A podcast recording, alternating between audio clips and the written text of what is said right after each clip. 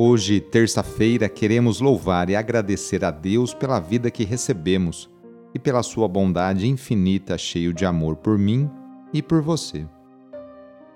Iniciemos essa oração invocando a Santíssima Trindade. Em nome do Pai, do Filho e do Espírito Santo. Amém. Senhor nosso Deus, nosso Pai, nós cremos em vós, nós esperamos em vós, nós vos amamos nós vos agradecemos este dia e vos damos graças porque estamos com vida. Oferecemos este dia ao Senhor com todas as nossas alegrias e sofrimentos, com todos os nossos trabalhos e divertimentos. Guardai-nos do pecado e fazei de nós instrumentos de vossa paz e do vosso amor. Ajudai-nos a observar vossos santos mandamentos. Amém. Terça-feira, dia 13 de fevereiro, o trecho do Evangelho de hoje é escrito por Marcos, capítulo 8, versículos de 14 a 21. Anúncio do Evangelho de Jesus Cristo segundo Marcos. Naquele tempo, os discípulos tinham se esquecido de levar pães. Tinham consigo na barca apenas um pão. Então Jesus os advertiu Prestai atenção e tomai cuidado com o fermento dos fariseus e com o fermento de Herodes. Os discípulos diziam entre si: É porque não temos pão. Mas Jesus percebeu e perguntou-lhes: Por que discutis sobre a falta de pão? Ainda não entendeis nem compreendeis? Vós tendes o coração endurecido? Tendo olhos, vós não vedes, e tendo ouvidos, não ouvis? Não vos lembrais de quando reparti cinco pães para cinco mil pessoas? Quantos cestos vós recolhestes, cheios de pedaços? Eles responderam: Doze. Jesus perguntou: E quando reparti sete pães com quatro mil pessoas, quantos cestos vós recolhestes cheios de pedaços? Eles responderam: Sete. Jesus disse: E vós ainda não compreendeis? Palavra da Salvação. Os fariseus exercem influência sobre o povo, ensinando-lhe uma ideologia nacionalista. Querem para Israel um Messias poderoso, dominador das demais nações. Os herodianos adeptos de Herodes, querem que Israel seja superior aos outros povos, aceitando para si um rei prepotente. É contra essa mentalidade, é contra essa, essa maneira de pensar que Jesus previne seus discípulos.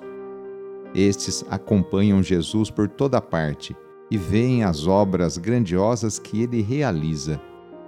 Não obstante, o privilégio de estar sempre ao lado do Mestre, seus discípulos ficam na superfície. Têm o coração endurecido, como os fariseus. Daí a dura reprimenda de Jesus: Vocês têm olhos e não veem, têm ouvidos e não escutam? Eles têm na barca apenas um pão, mas não o percebem, que é o próprio Jesus e sua mensagem não lhes falta nada. São Miguel é considerado o guardião celeste, o príncipe guerreiro que defende o trono celestial. O nome Miguel significa semelhança de Deus. Ele é também o defensor e protetor do povo de Deus e padroeiro da Igreja Católica. São Miguel Arcanjo é o chefe supremo do exército celestial dos anjos que são fiéis a Deus. Ele é conhecido também como o arcanjo da justiça e arcanjo do arrependimento. São Miguel Arcanjo é o grande combatente e vencedor das forças do mal. Rezemos a São Miguel Arcanjo pedindo a proteção para você e para toda a sua família. Ó glorioso São Miguel Arcanjo, o primeiro entre os anjos de Deus, guarda e protetor da Igreja Católica. Lembrando de que nosso Senhor vos confiou a missão de velar pelo seu povo, em marcha para a vida eterna, mas rodeado de tantos perigos e ciladas do dragão infernal, eis-me prostrado a vossos pés, para implorar confiantemente o vosso auxílio, pois não há necessidade alguma em que não possais valer. Sabeis a angústia por que passa minha alma. Ide junto a Maria, nossa mãe, muito amada. Ide a Jesus e dizei-lhe uma palavra em meu favor, pois eu sei que eles nada vos podem recusar. Intercedei pela salvação da minha alma e também agora por aquilo que tanto me preocupa. E se o que peço não é para a glória de Deus e bem da minha alma, obtende-me paciência e que eu me conforme com a vontade divina pois sabeis o que é mais do agrado de nosso Senhor e Pai. Em nome de Jesus, Maria e José, atendei-me. Amém. A nossa proteção está no nome do Senhor, que fez o céu e a terra. O Senhor esteja convosco, Ele está no meio de nós.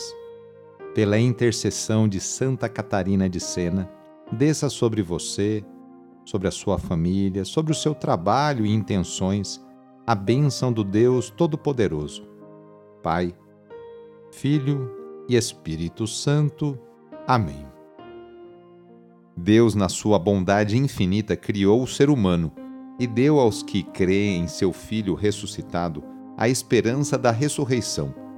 Dê também a você hoje toda a consolação e bênção eu sou o padre Edmilson Moraes, salesiano de Dom Bosco, e moro atualmente no Oratório, na cidade de Cruzeiro, no Vale do Paraíba. Que Deus continue abençoando sua saúde e suas intenções. Abraço e até mais.